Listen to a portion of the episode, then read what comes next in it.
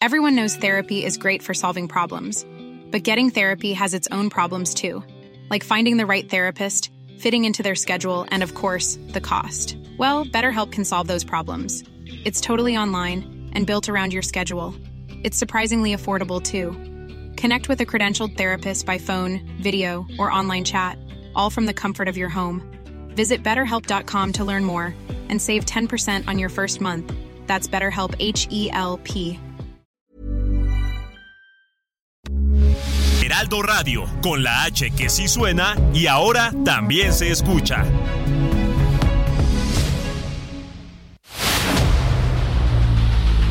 El dedo en la llaga.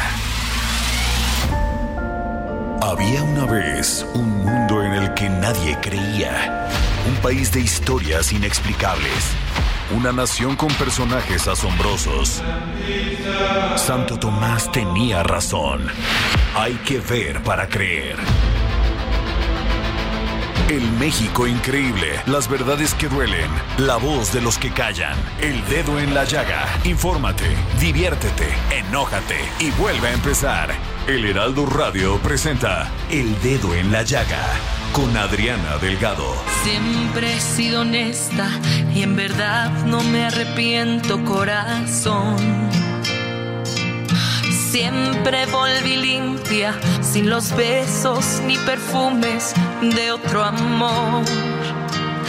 Siempre he sido abierta, transparente para ti como el cristal. Y hoy como si nada, tan tranquilo, me dices que te vas, que te vas de mí.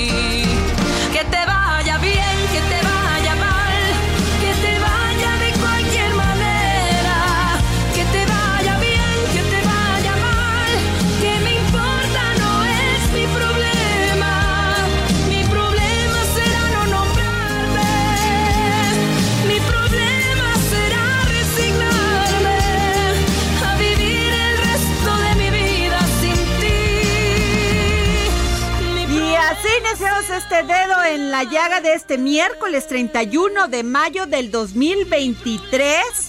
Soy Adriana Delgado y esto es el dedo en la llaga y son las 3 de la tarde con 2 minutos. Y sí, está usted escuchando a María José Claudia Juárez con este nuevo álbum que canta, como lo digo, lo dije ayer, canta estas canciones viejitas, pero que Las llenaron de emoción, de pasión, de alegría, que lloraste, que las letras, me dice mi hija Carla, mamá, muchas de estas letras son muy misóginas. Y le dije, a ver, mijita, el tema es los sentimientos que te provocaba en ese momento y con eso quédate.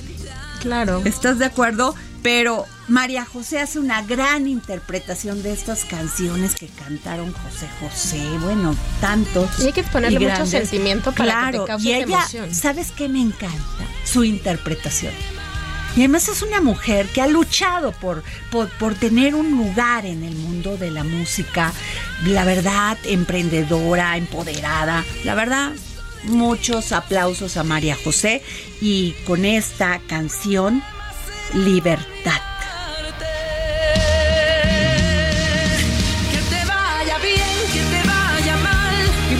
Vamos rápidamente a Comalapa. Al resumen, perdón, siempre se me pasa el resumen informativo y meten problemas a mi equipo. Nos vamos al resumen de noticias con Héctor Vieira. El presidente Andrés Manuel López Obrador reveló que Robert Kennedy Jr., sobrino del expresidente John F. Kennedy, le envió una carta para disculparse tras las declaraciones de diversos actores políticos de Estados Unidos en contra de México, en especial por el fentanilo. Miembros del Gabinete de Seguridad de México, Estados Unidos y Canadá se reunirán dentro de un mes para hablar sobre los retos de la región en esta materia y los avances de los esfuerzos conjuntos. Así lo informó el presidente Andrés Manuel López Obrador durante su conferencia matutina de este miércoles. El mandatario calificó la reunión con Elizabeth Sherwood Randall, asesora de Seguridad Nacional de la Casa Blanca, como muy buena. En el encuentro de ayer en Palacio Nacional hablaron de migración y en especial del plan de los permisos temporales que autorizó Estados Unidos, así como del fentanilo. El Instituto Nacional Electoral ordenó a Morena que sus aspirantes cesen campañas. La Comisión de Quejas y Denuncias del Instituto ordenó al partido oficial que sus aspirantes presidenciales y simpatizantes se abstengan de realizar eventos o giras proselitistas con miras a 2024. Ahora resulta, el secretario de Gobernación Adán Augusto López aseguró que la ineficacia del Poder Judicial continúa siendo un profundo lastre para acabar con la impunidad y la violencia, ya que según él dejan sin castigo una gran parte de los delitos cometidos en el país. El gobierno federal quitó la asignación del tren Maya a la empresa que creó en el ramo de turismo para la construcción y operación de la vía férrea para dárselo a una nueva paraestatal de la Secretaría de la Defensa Nacional, lo que configura otra firma que estará bajo el conglomerado militar denominado Olmeca Maya Mexica. Fuerzas de seguridad federales y estatales con apoyo de aeronaves retomaron este martes el control de frontera Comalapa en Chiapas, donde la semana pasada varias comunidades fueron escenario de enfrentamientos entre dos grupos de la delincuencia organizada, lo que provocó el desplazamiento de al menos 3.000 pobladores. Un caso más a la lista. Una mujer de 30 años de edad en el municipio de Tonalá, en la costa de Chiapas, murió a causa de las heridas provocadas cuando su agresor, que era su pareja, le roció gasolina y le prendió fuego para luego darse a la fuga. Y regresamos aquí al dedo en la llaga y nos vamos con nuestro compañero José Torres, corresponsal del Heraldo Media Group en Tapachula, Chiapas, porque eh, vamos a hablar de este operativo contra la violencia en la frontera de Comalpa. ¿Cómo estás, José? Adriana, buenas tardes, qué gusto saludarte. Se han vivido días de tensión en la Sierra Mariscal de Chiapas luego del choque de grupos delincuenciales que han mantenido en zozobra a la población de al menos cinco municipios de esta región que está enclavada justo en la frontera, en la montaña con Guatemala. Y es que, como bien se cita en este resumen de noticias que se acaba de dar, ayer elementos de las fuerzas federales, eh, Fuerzas Armadas, mejor dicho, ingresaron a frontera Comalapa para intentar restablecer el orden luego de cuatro días de intensos enfrentamientos que se han generado, en los cuales pues la población ha tenido que pagar las consecuencias de estos lamentables hechos. Al menos 700 elementos entre Ejército Mexicano, Guardia Nacional y también policías estatales tomaron el control del municipio de Frontera Comalapa e ingresaron por la comunidad Joaquín Miguel Gutiérrez donde se enfrentaron a pobladores que querían evitar el ingreso de las Fuerzas Armadas. Se habla pues de que en este lugar ya hay control de estos grupos de delincuentes que están operando desde hace años aquí en la frontera sur, pero que hasta ahora se ha recrudecido esta situación. Eh, eh, todo, toda esta estela de violencia que se ha generado aquí en la Sierra de Chiapas ha propiciado que al menos tres mil personas de frontera con Malapa, de Chamip y otros municipios aledaños hayan tenido que abandonar sus hogares en los últimos días y refugiarse literalmente en la zona montañosa para evitar ser alcanzados por estos delincuentes que, hay que decirlo, ingresaron en días anteriores a varias comunidades con la intención, según dicen los mismos pobladores, de empezar a reclutar a niños y a hombres con tal de enfilarlos en sus, eh, en sus situaciones de delincuencia que han estado registrando aquí en Chiapas. Ahora se respira una tensa calma, Adriana, con este operativo que está en entradas y salidas de frontera con Malapa y otros municipios, pero la tensión sigue porque estas familias están sin techo, durmiendo la intemperie y con ese nerviosismo de que en cualquier momento se pueda volver a registrar un fuego cruzado, Adriana. Oye, y este, pues también esto ha provocado el desplazamiento de casi tres mil personas, en su mayoría en el poblado de Nueva Independencia. Sí, en efecto, es justamente lo que acabamos de señalar, estas familias, cientos de familias que han tenido que salir. Allá hay organizaciones, incluso internacionales, eh, organizaciones también defensoras de derechos humanos que se están trasladando hacia este punto crítico con la intención de ayudar a estas familias que no tienen comida, no tienen sustento y que están todavía con esa situación de que en cualquier momento se pueda registrar otro enfrentamiento como los que hemos tenido en los últimos días. Pues muchas gracias, José Torres, corresponsal del Heraldo Media Group en Tapachula, Chiapas. Gracias. Y bueno, no, de, no olvidemos, Claudia Juárez, que aquí mismo en Chiapas se dio el levantamiento zapatista, que fue una rebelión que duró 12 días encabezada por el grupo armado Ejército Zapatista de Liberación Nacional. Y donde hubo fuego, cenizas quedan. Así que yo no, no lo vería tan superficial el tema de esta, de este enfrentamiento entre sean grupos criminales o no. Aquí lo importante es que participó la población, que aventaba piedras. Que estos levantamientos han sido comunes. Y yo creo que hay que ponerle mucha atención a Chiapas. Bueno, y nos vamos con nuestro querido Misael Zavala. ¿Cómo estás, querido Misael, compañero, gran reportero? ¿Cómo estás? Hola Adriana, buenas tardes. Te saludo, saludo también a tu auditorio. Pues tenemos un tema interesante el día de hoy pues a unos días de la elección en el Estado de México. estamos aquí a cuatro días ya. Hoy es el último día que pueden hacer presencia las candidatas de algún partido en el Estado de México, que son las únicas dos que realmente cuentan. Y este, y en Coahuila, pues ya los demás también se evaporaron, ¿no? Ricardo Mejía, Lenin, o sea, ya, adiós, sus partidos les dieron la espalda. Efectivamente, Adriana, pues en este sentido ya se entra a una etapa de veda electoral es decir, pues hay que tener cuidado, eh, pues tanto partidos políticos como funcionarios públicos para hablar en público abiertamente sobre las elecciones, porque pues hay eh, graves eh, consecuencias en el sentido de que pues hay que recordar que los delitos electorales podrían estar presentes, incluso algunos de ellos que podrían ameritar prisión preventiva de oficio. Hay que recordar que a partir del 2021 se elevaron a graves algunos delitos electorales que ameritan prisión preventiva oficiosa. El principal de ellos, Adriana, pues es el uso de programas sociales con fines electorales. Esto es muy común debido a que pues se les coacciona o se les pide a los votantes que si eh, en el caso de no votar por uno u otro candidato se les va a retirar el o se les va a volver a dar el programa social. Y ojo con este tema porque a la persona que utilice los programas sociales para coaccionar al voto tendrá hasta 62 mil pesos de multa y prisión que va de cuatro hasta los nueve años. O sea, si te encuentran con una despensa repartiendo y eres funcionario público, a la cárcel. Efectivamente, hasta nueve años, Adriana, de prisión podrían alcanzar estos eh, funcionarios que estén repartiendo despensas, que estén también hablando públicamente de que se van a coaccionar, eh, digamos, los programas sociales, que si votan por un candidato, no les van a entregar. Oye, Misael, pero te quiero comentar aquí porque tuvimos una entrevista con la secretaria Ariadna Montiel, que precisamente maneja estos programas, y nos dijo que se habían suspendido cualquier programa en el Estado de México, en Coahuila, precisamente para, para este respetar el proceso electoral.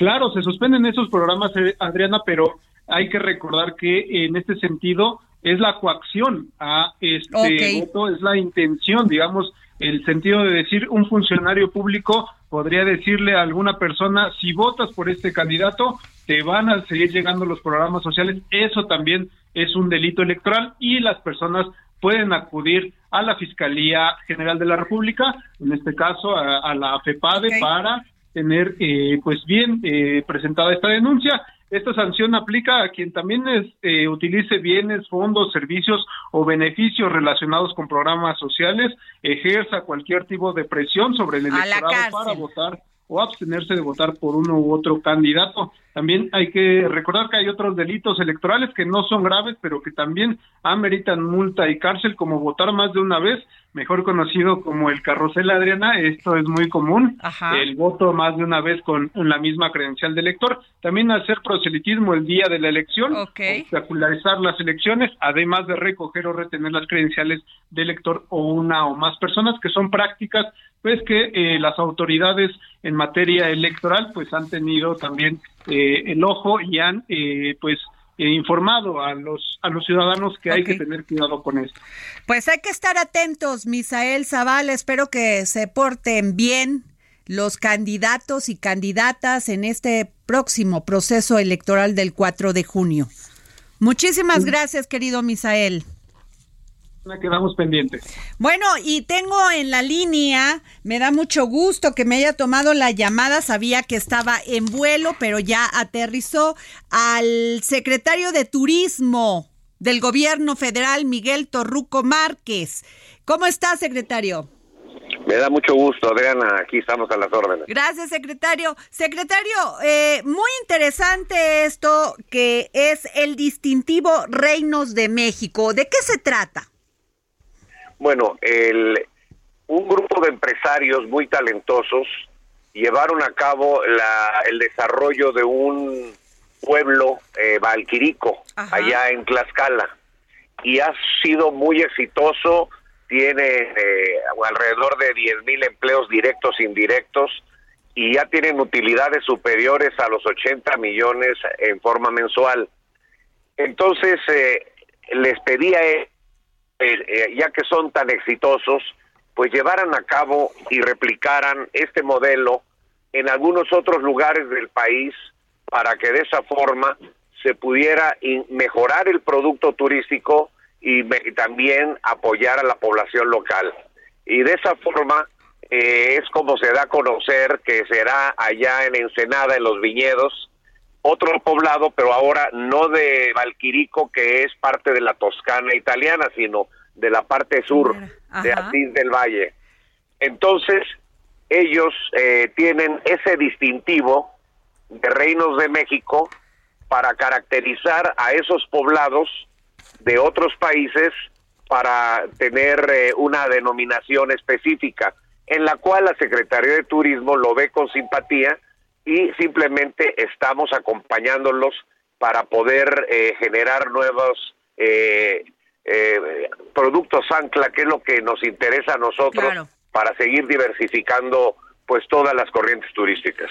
Eh, secretario, pues esto ha tenido muchísimas este, opiniones muy buenas porque muchas personas extrañamos los pueblos mágicos y todo el apoyo que se le daba pues a estos municipios, a estas ciudades, este, donde el distintivo era esto. ¿Usted cree que pueda regresar y puedan compartirlo con esto que se, llaman distintivos reinos de México?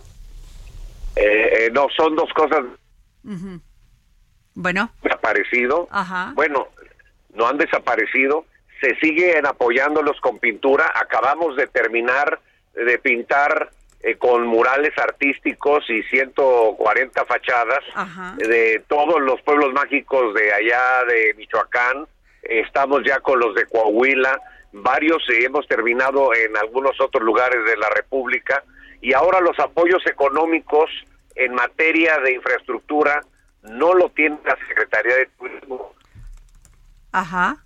A ver si vuelvo. La Secretaría de Infraestructura son que se apoyan a través de Ok, este, estamos teniendo problemas con la comunicación con el secretario.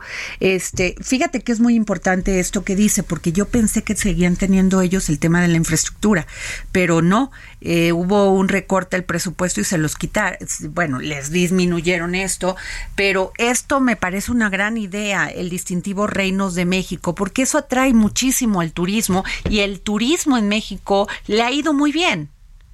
Entonces, este, han hecho un gran trabajo el secretario de, Turismo, Miguel Torruco Márquez, eh, Claudia, y creo que esa es una, una de las actividades productivas más de las más importantes de México, si no es una de las más importantes. Y se no es una la más importante. Y se vio muy afectada con la pandemia del COVID, pero las cifras más recientes reportan que han estado en recuperación y con esto, sin lugar a dudas, es una forma de impulsar el turismo en México, que es prácticamente, diré esto, la joya de la corona. Este, secretario, lo escuchábamos. Entonces, no ha desaparecido el programa, al contrario, todo lo que es infraestructura está a través de SEDATU y de la Secretaría de Infraestructura y Comunicaciones. Eh, antes, pues más de, antes más de 30, 40 entes manejaban presupuesto. Entonces, como dice el presidente, es eh, más eh, objetivo cuidarle las uñitas a dos que a 36.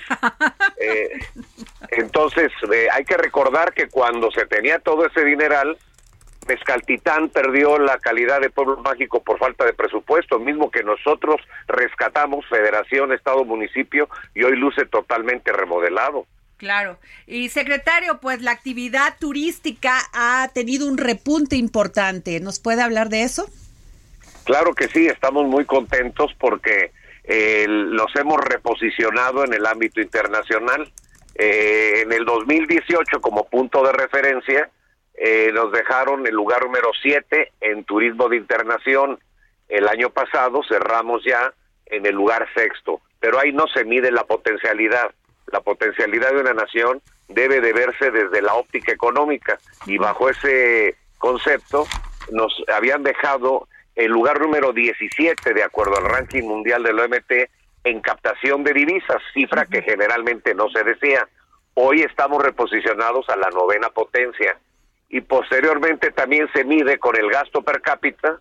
En el 2018 estábamos en el lugar 40, hoy estamos en el 28.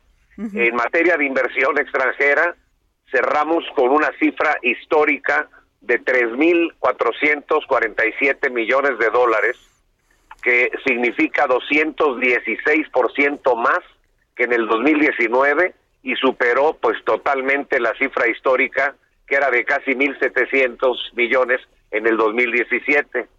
Y en lo que es eh, divisas, cerramos el año pasado con 28.016 millones de dólares, 14% más que el 2019. Quiere decir que hay confianza, hay inversión y se está consolidando la actividad turística para bien, como lo ha dicho el presidente, de la población local. Eh, secretario Miguel Torruco Márquez, secretario de Turismo de México. Secretario, ah, se ha levantado muchísima suspicacia por el tema del tren Maya, en, el tema de quién lo va a administrar, quién va a llevar la administración y, pues ya se anunció que es el ejército. Eh, se está trabajando con el ejército eh, sobre medidas de seguridad o cuál es el trabajo de la Secretaría de Turismo con el ejército. Claro que sí. Eh, van a haber seis empresas de turismo y nosotros estamos también participando. Acabamos de hacer entrega al director general del Tren Maya de los 65 paquetes, propuestas de paquetes eh, básico, medio y de lujo, para que simplemente ahora faltará costearlos. También entregamos los menús que va a tener el salón comedor del Tren Maya y estamos muy de la mano y ya en las ferias internacionales ya estamos incluyendo las promociones de lo que será el gran producto Tren Maya, 1525 kilómetros, 21 estaciones, 14 paraderos que son estaciones para beneficiar a la población local, para que vayan en forma digna y confortable a sus trabajos, pero también vamos a pasar por 117 eh, eh, productos atractivos de alto impacto. Va a ser un éxito y qué bueno que lo tiene el ejército mexicano para que no se lo den a los extranjeros como pasó con, con los ferrocarriles, más de 22 mil kilómetros de vías, pues ahora que eh, desapareció el ferrocarril para los pasajeros. Ok, sí es cierto. además que qué tristeza que una vez que lo cede Cedillo, se va a trabajar a Union Pacific. Eso ya no lo queremos. Muchísimas coincidencias. Hoy, secretario, y también sé de otro proyecto que tienen en Fortín de las Flores que están trabajando con la Secretaría de Cultura para rescatar todo esta, eh, pues todo este corredor histórico de México. Claro, eh, la secretaria de Cultura ha puesto mucho empeño en el rescate de todo lo que son los conventos, eh, todo lo que son los legados del virreinato de la Nueva España y nosotros pues estamos encargados de la promoción de los mismos. ¿Y haría no, se haría o se rescataría las vías de ferrocarril? ¿Se construiría otro tren? ¿Otro, otro tren? ¿Qué se haría ahí? Pues eso eh, no está ahorita dentro del proyecto de la actual administración, porque el presidente quiere que todo lo que se hizo y todo lo que estamos consolidando, que se dejó a medias en el pasado, se consolide y que esté terminado para el próximo mes de diciembre. Pues yo le agradezco, secretario Miguel, de secretario del Turismo de México, Miguel Torruco Márquez, que me haya tomado usted la llamada. Gracias. Me da mucho gusto saludarla. Igualmente. Bueno, pues ahí está, ¿eh? Me parece una gran idea esto del primer distintivo Reinos de México. ¿Y tú conoces Valquirico? No. Bueno, pues construyeron un pueblo tipo español, bueno, toscano, español, bueno, así un pueblito. Este, yo lo veo más español, pero, pero bueno, este, y no sabes qué maravilla, Claudia, porque en ese pueblito, pues incentivaron a que hubiese restaurantes, a que hubiese comercio, tienditas y bueno, tú llegas ahí un sábado y te la pasas a todo dar porque visitas, es un pueblito chiquito, pero ha sido un polo de desarrollo muy importante. Incluso ya hay fraccionamientos alrededor de este, de este pueblo de Valquirico y que les den el distintivo Reinos de México me parece maravilloso y más si los van a apoyar 10.000 empleos directos e indirectos es una gran cifra. Mira, yo lo veía, este, y lo que dijo el, el, secretario, pues que son, es un pueblo más toscano. Yo lo veía muy español, pero bueno, siempre se lleva una sorpresa. Exactamente. Bueno, nos vamos a un corte y regresamos para seguir poniendo el dedo en la llaga. Siempre preocupada por tus triunfos y fracasos, corazón Siempre tuve tiempo para calmar tus deseos de amor. Sigue a Adriana Delgado en su cuenta de Twitter arroba Adri Delgado Ruiz. Además, te invitamos a enviar tus opiniones y comentarios en texto o por mensaje de audio a través de WhatsApp al 55 2544 3334. Y si quieres escuchar El Dedo en la Llaga de El Heraldo Radio, en cualquier momento y donde quiera que te encuentres, descarga el podcast disponible en Spotify y iTunes. It's that time of the year. Your vacation is coming up. You can already hear the beach waves, feel the warm breeze, relax, and think about work. You really, really want it all to work out while you're away. Monday.com gives you and the team that peace of mind. When all work is on one platform and everyone's in sync, things just flow wherever you are. Tap the banner to go to Monday.com.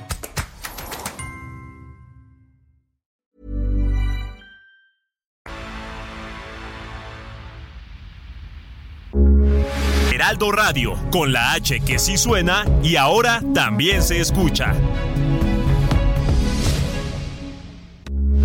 Heraldo Radio, con la H que sí suena y ahora también se escucha.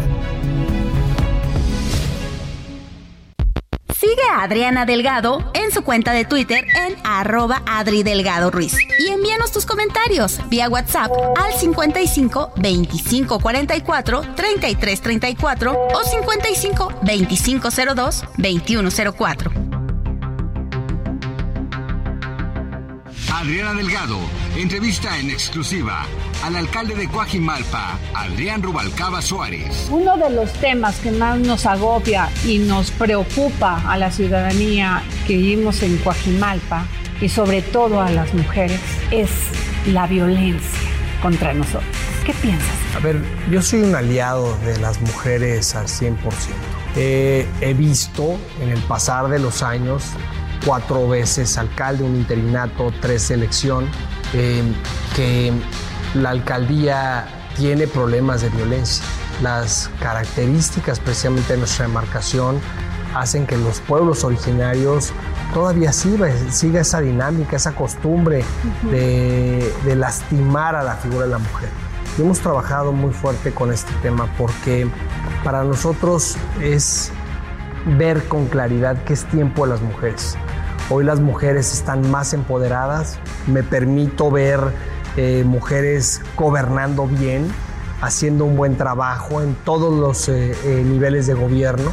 Vemos con claridad este impulso que se ha generado, que les ha dado la oportunidad de tener distintos espacios de decisión que hoy se reflejan en buenos gobiernos. Nos cuesta mucho trabajo reconocer a los políticos, sobre todo los que llevamos mucho tiempo, ver que las mujeres tienen más capacidad, son más responsables y además son más honestas.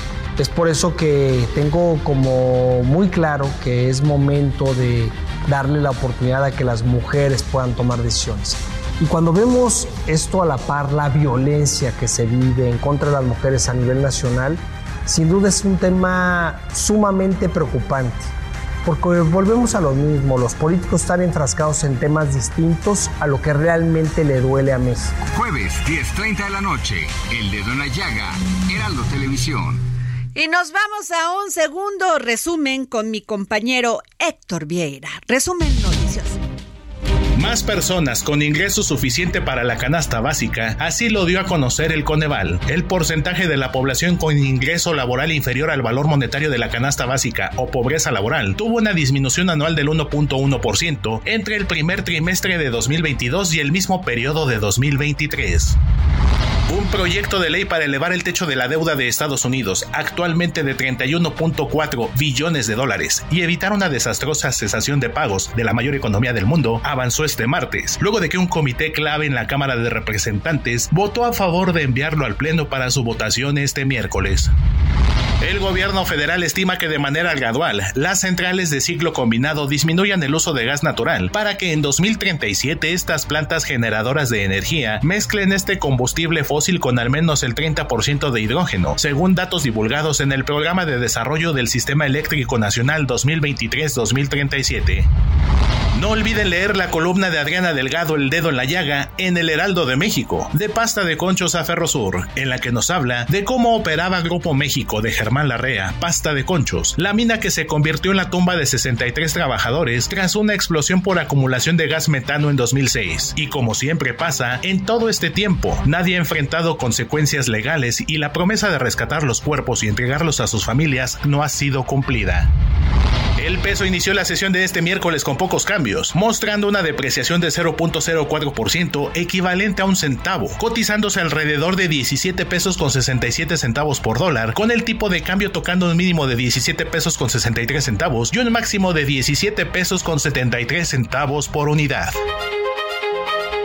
Ruta 2023 Delfina Gómez, candidata de Morena al gobierno del Estado de México, calificó como hermosa su campaña electoral, en la que dijo observó el ánimo de la población por buscar un cambio en la entidad mexiquense. Previo al cierre de campaña de este miércoles, que se llevará a cabo en Gilotepec y Texcoco, la aspirante morenista agradeció el apoyo de sus simpatizantes y de los habitantes quienes dijo están dispuestos para que se consolide su triunfo.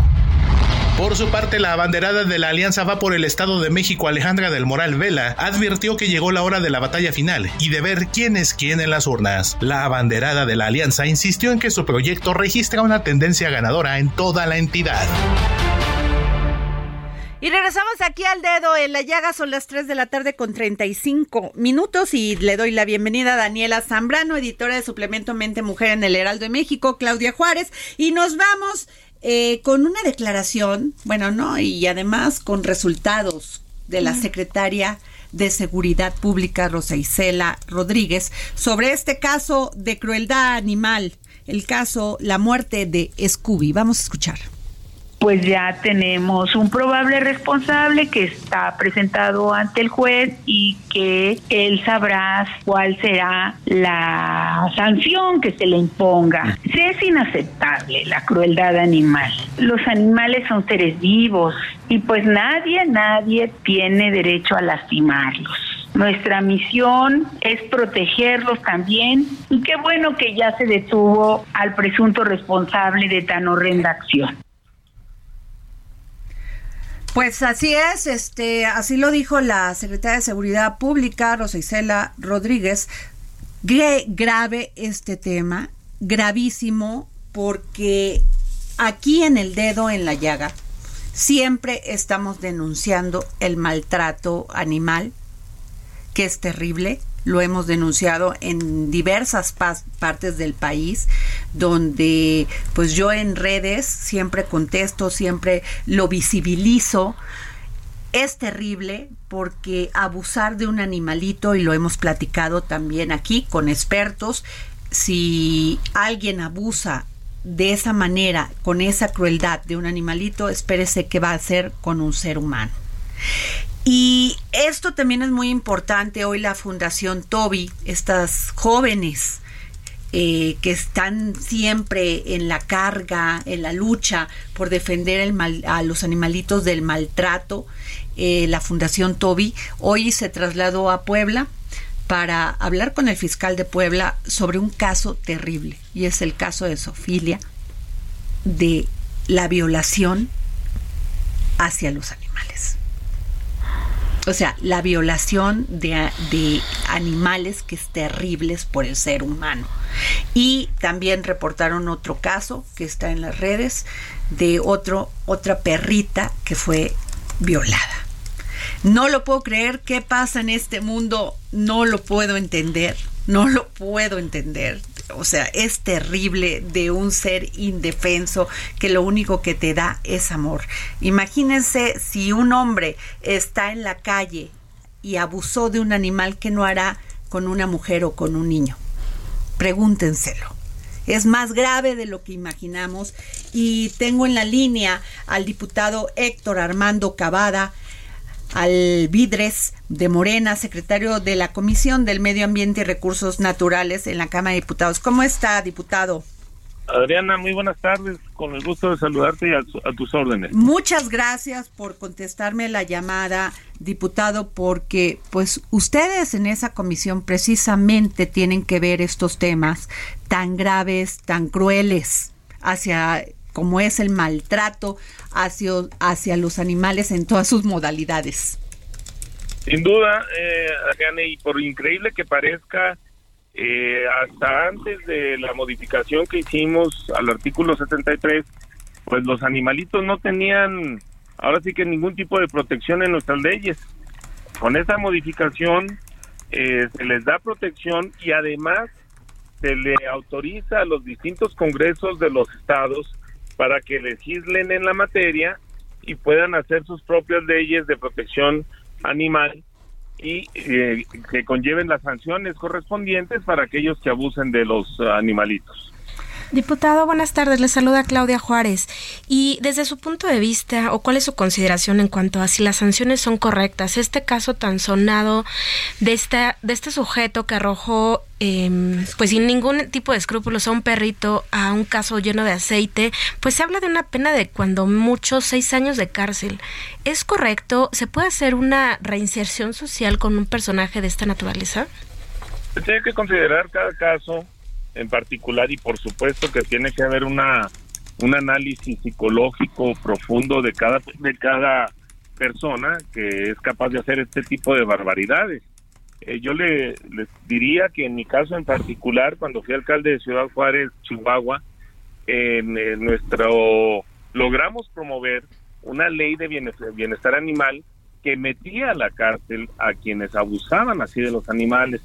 Y bueno, eh, yo les puedo hablar de cuando menos una docena de casos que llevamos a juicio y que logramos que se generaran órdenes de aprehensión en contra de este tipo de agresores.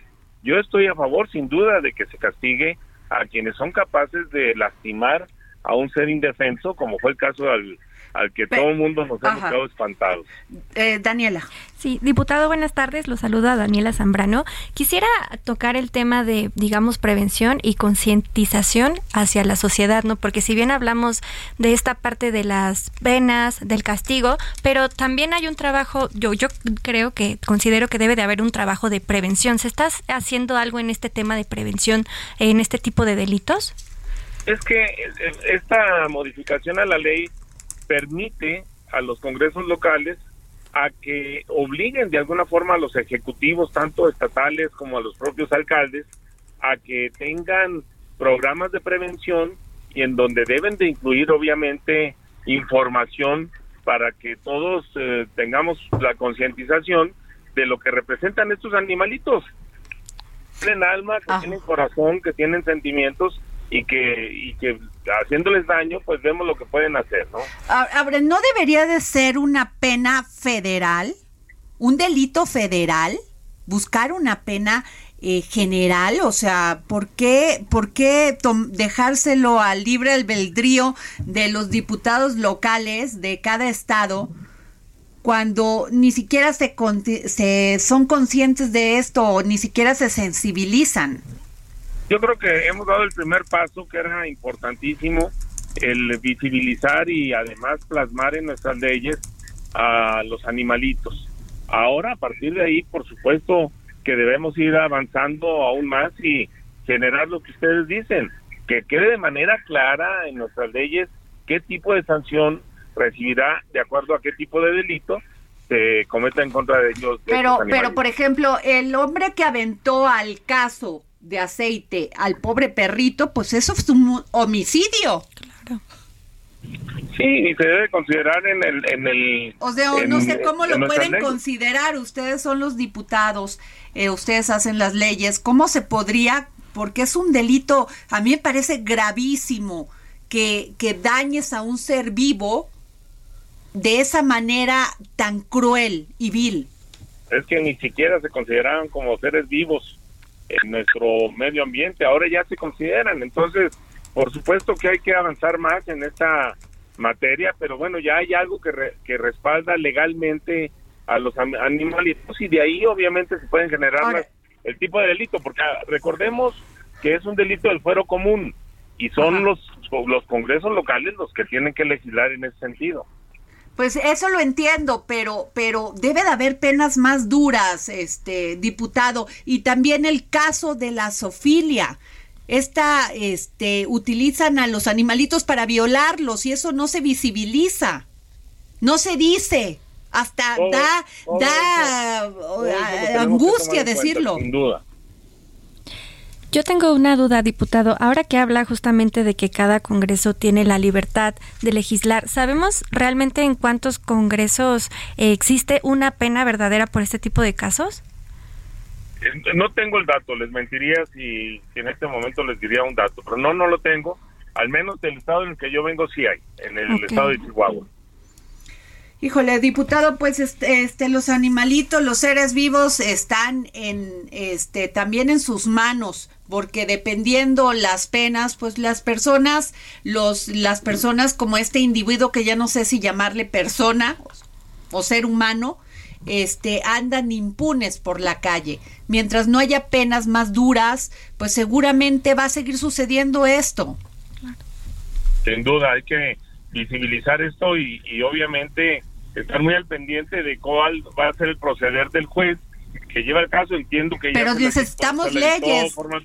pero necesitamos leyes, necesitamos que ustedes se reúnan en la comisión, platiquen esto, visibilicen esto y, y se puedan sacar pues penas más duras, porque seis años nos parece nada para una para un este ser humano, ¿cómo le llamamos? No sé cómo llamarle, que aventó a un perrito así como hacía un caso de aceite hirviendo. Y escuchar obviamente a las distintas organizaciones defensoras de los animales qué piensan sobre esto. Y bueno, nosotros llevar eso finalmente a, proponer una modificación a la ley y ver el tema de las sanciones. Bueno, pues muchas gracias, diputado. Gracias por tomarnos la llamada. Daniela Zambrano. Sí, Adri, pues bueno, eh, justamente cambiando un poco de tema, en Mente Mujer esta semana hablamos de otro tema que también hemos puesto ya mucho aquí en el dedo en la llaga, que es sobre los deudores alimentarios, ¿no? Pero ahora, bueno, que también hemos hablado muchísimo. Pero ahora justamente quisimos abordarlo desde la perspectiva de aquellos hombres que son deudores alimentarios, pero que se van a Estados Unidos con este tema de buscar mejores oportunidades. Y dejan a los hijos ahí al... Con la promesa eterna de que van a volver Exacto, y los dejan totalmente. O van dejando hijos en el camino. van dejando hijos en el camino. Así es, bueno, respecto a este tema, justo el 22 de marzo se reguló, se, se cambió la Ley General de los Derechos de Niñas, Niños y Adolescentes con el objetivo de crear el Registro Nacional de Obligaciones Alimentarias, que bueno, esto es un gran paso, lo cual ahora con esto los hombres de alguna manera se van a ver eh, obligados a cumplir con, con, con sus funciones principalmente alimentarias los niños. Y bueno, esta ley entró en vigor el 9 de mayo. Con esta ley lo que se busca, por ejemplo, en, en casos aquí en la Ciudad de México, se busca eh, justo regular este tema, por ejemplo, de documentos de identidad. Si tú eres un deudor alimentario, tienen para, para generar este tipo de documentos de identidad, tienen que entrar al registro y verificar que realmente no, no tengas como ningún tema, porque ahí te ponen un candado. Entonces, realmente es algo, pues es un gran avance, como muchas veces lo hemos dicho aquí en el dedo en la llaga. Sin embargo, pues siguen existiendo este tipo, digamos, como de vacíos en el tema, por ejemplo, de qué pasa con los hombres que se van a Estados Unidos. Nada, no, no, bueno, es terrible. Entrevistamos. Allá hacen otra familia cuando logran pasar, ¿verdad? Y en estos momentos peor. Y aparte porque porque es muy complicado porque de pronto pues obviamente todos se van ilegalmente, ¿no? Entonces, aunque pongas una denuncia tú como madre, no hay de dónde quitar de dónde hacerle el descuento de nómina, ¿no? Para que de, alguna forma obligarlo a cumplir con sus obligaciones. Aquí dimos un gran paso, ¿eh? No les des el INE, exacto, no les no puedan hacer ningún este escritura, este que no puedas este sacar el pasaporte, que no quieras ser candidato porque ahí te cae el registro de deudores alimentarios. Que eso la verdad fue un gran paso, pero bueno. Yo creo que le quitaríamos por lo menos, nos o sea, nos vamos a deshacer de unos 200 diputados si se aplicaran este registro. ¿eh? Como, como, como se debería. Que no caería nada mal. ¿eh? No caería nada mal, pues bien, tiene hasta razón el presidente. Yo tengo mi tema con los diputados. Sí, ¿qué tema? bueno, acabamos de Ahorita es el diputado, con todo respeto, ¿a, juicio de qué? Tendrían que poner las sanciones. Si le pegaron poquito, si lo dejaron muy mal No, bueno, o sea, y este y establecerlo lo pues dice, "No, cada cada cada estado pues tiene su propio código penal, ¿no? Pero creo que hay delitos mayores y este ya es un delito. Claro. Pero te voy a decir una cosa. Sí, debe de ser. Qué triste que uno lo reflexione, o al menos que yo lo reflexione así, pero si en el caso de las mujeres no se puede Eso es lo que te iba a decir. eso el feminicidio, que es una cosa terrible y que queja todos los días que tienes toda la razón. No, y además porque este tipo de casos, como ya lo mencionamos, o sea, son indicadores de violencia, ¿no? Como lo decías ahorita, si eso le hacen a un animal, a una mascota, ¿qué, le puede hacer a una mujer? ¿Qué le puede a ver, hacer a, a ver, esto que pongo el caso, que no gusta decir, no gusta escuchar, yo lo sé, pero que violen a un animalito, Aquí, o sea, ese animal que, violó al pobre animalito, porque lo estoy hablando sin raciocinio, y creo que los animalitos tienen más raciocinio y más inteligencia. Este, imagínate si no viola a una niña, si no viola a un niño. Claro. O sea, no tiene conciencia. ¿Qué cosa, Claudia Juárez? No, y aparte, eh, lo que queda, seguimos diciendo, o sea, estamos hablando de seres indefensos. O sea, ¿quién le hace daño a un niño, a un perrito? O sea, en general, ¿no? A las mujeres, hombres, a lo que sea. El que mata a un pajarito porque está con la a un niño que no saben, un adulto ya tiene la conciencia de que si estás con un ser enfermo, por lo que te puede pasar, pero un perrito no tiene conciencia, no sabe lo que le va a pasar. Lo único que Cuando este tipo lo cargó y lo lo, lo tenía entre sus manos, el perrito no tenía la capacidad de saber lo que le iba a pasar. Entonces es terrible. No, el perrito ni si, o sea, ni siquiera tomó conciencia de que estaba ante un desalmado, escuché, a un delincuente. Escuché que todavía después de que sacaron al perrito sufrió cuatro minutos. O sea, eso también no lo entiendo. ¿Por qué si estaban viendo eso? Lo hubieran dormido en O sea, es increíble. ¿Qué es lo que haces con un caballo? Es terrible cuando se lastima la, eh, la pata y ya no puede caminar o estás lastimado muy de gravedad, pues lo duermen porque no lo pueden dejar este en el martirio del sufrimiento. utilizarlo así. Claudia Juárez, traes otro tema. Sí, pues eh, de un caso pasamos a otro igual de indignante. Hemos hablado muchísimo del ser, de la tecnología al servicio de la comunidad, de la comunidad médica, científica, social, de seguridad. Pero eh, la, la tecnología mal utilizada también es un peligro. La inteligencia artificial mal utilizada también es peligrosa. No sé, Adri, Dani, si escucharon la semana pasada o leyeron que esta cantante Rosalía, de la cual ayer hablabas, Adri, justamente que también te gusta, pues denunció que un cantante, yo no lo conozco, JC Reyes, ¿quién será? Mm. No lo sé, pero creó a través de inteligencia artificial y luego miserablemente difundió una foto de esta artista en la que aparecía desnuda. Pero este caso no es el único. Entonces, alguien toma tu foto que tienes en redes sociales, pues eres una figura pública como periodista. Tienes fotos en redes sociales y alguien sin que hacer ni motivo va a manipular tu foto con inteligencia artificial y te va, te va a mostrar desnuda en las redes sociales. Rosalía sacó un texto, eh, me pareció muy conmovedor, donde ella decía, mi cuerpo es mío, nadie tiene derecho a vulnerarlo, nadie tiene derecho a manipularlo, ni a hacer mofa, ni a hacer juicio de esto que me, de mi cuerpo. ¿Y si era su cuerpo? Sí, o sea, tomaba una foto. Entonces este rapero, me, sí es, me parece que es un rapero, después subió un video donde él le ofreció una disculpa, pero me parece algo ya inimaginable que lleguemos para mí se parece ya de es como muy trastornado. O sea, le dices a, la inteligencia artificial, dame una foto de fulana de tal desnuda. O con esta le haces todo lo que quieres ver ahí. Sí. O y le, le puede poner hasta otras fotos. Las especificaciones. Estaba leyendo también que una periodista de Costa Rica publicó que Rosalía pues, no, era la mis, no era la única que ha sufrido eso porque igual alguien tomó de sus redes sociales una foto, la manipuló y la desnudan. Claro. Y la publican. Y entonces una foto en redes sociales la ven millones, miles de personas. No, y deja, o sea, Rosalía tiene voz pero muchos niños, bueno, pues el tema de, de, de, los niños que salen en las redes sociales, que tú lo subes muy inocentemente, el niño cumpliendo años, y estos tipos que, que son unos perversos, ¿cómo se le llaman? Pederastas. Los pederastas, pues sacan a los niños en, en situaciones terribles. Exacto, aquí ya podría, digo, Rosalía claramente no es mexicana, pero bueno, al favor de México podría decir que aquí ya hay está la ley Olimpia que de alguna manera las ampara. Oye, pero también, a ver, como padres tenemos que ser responsables, porque ver, o sea, esto que le andes tomando fotos a tu hijo y el niño ni siquiera sabe si si le si quiere o no quiere, por Dios, también hay que tomar conciencia de eso. Tengan mucho cuidado con las redes sociales, tengan mucho, mucho cuidado, porque hay gente perversa bueno, lo estamos viendo con este señor que y que era policía además, ah, ¿eh? de la Secretaría de Seguridad Pública de aquí de la Ciudad de México, que ya lo dieron de baja, pero imagínate si ese es eso, esos son policías, el tal Sergio N era policía de la Secretaría de Seguridad Pública y se atreve a hacerle eso a un animalito, bueno, ¿qué no le habrá hecho a un ciudadano, ciudadana? Exactamente. O un ser humano. Por Dios, este, qué terrible. Lamentablemente tenemos que visibilizar los temas y gusten o no, a veces nuestro programa es muy duro, por eso, pero pues ponemos el dedo en la llaga, ese es nuestro trabajo. Gracias. Muchísimas gracias, Daniela. Gracias, Claudia. Nos vamos.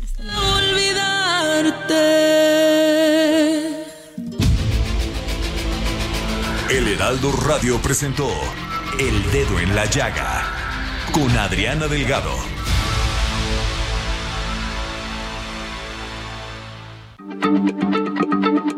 Heraldo Radio, la H se lee, se comparte, se ve y ahora también se escucha.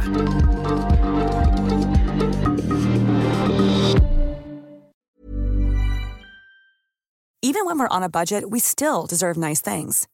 Quince is a place to scoop up stunning high-end goods for 50 to 80% less than similar brands.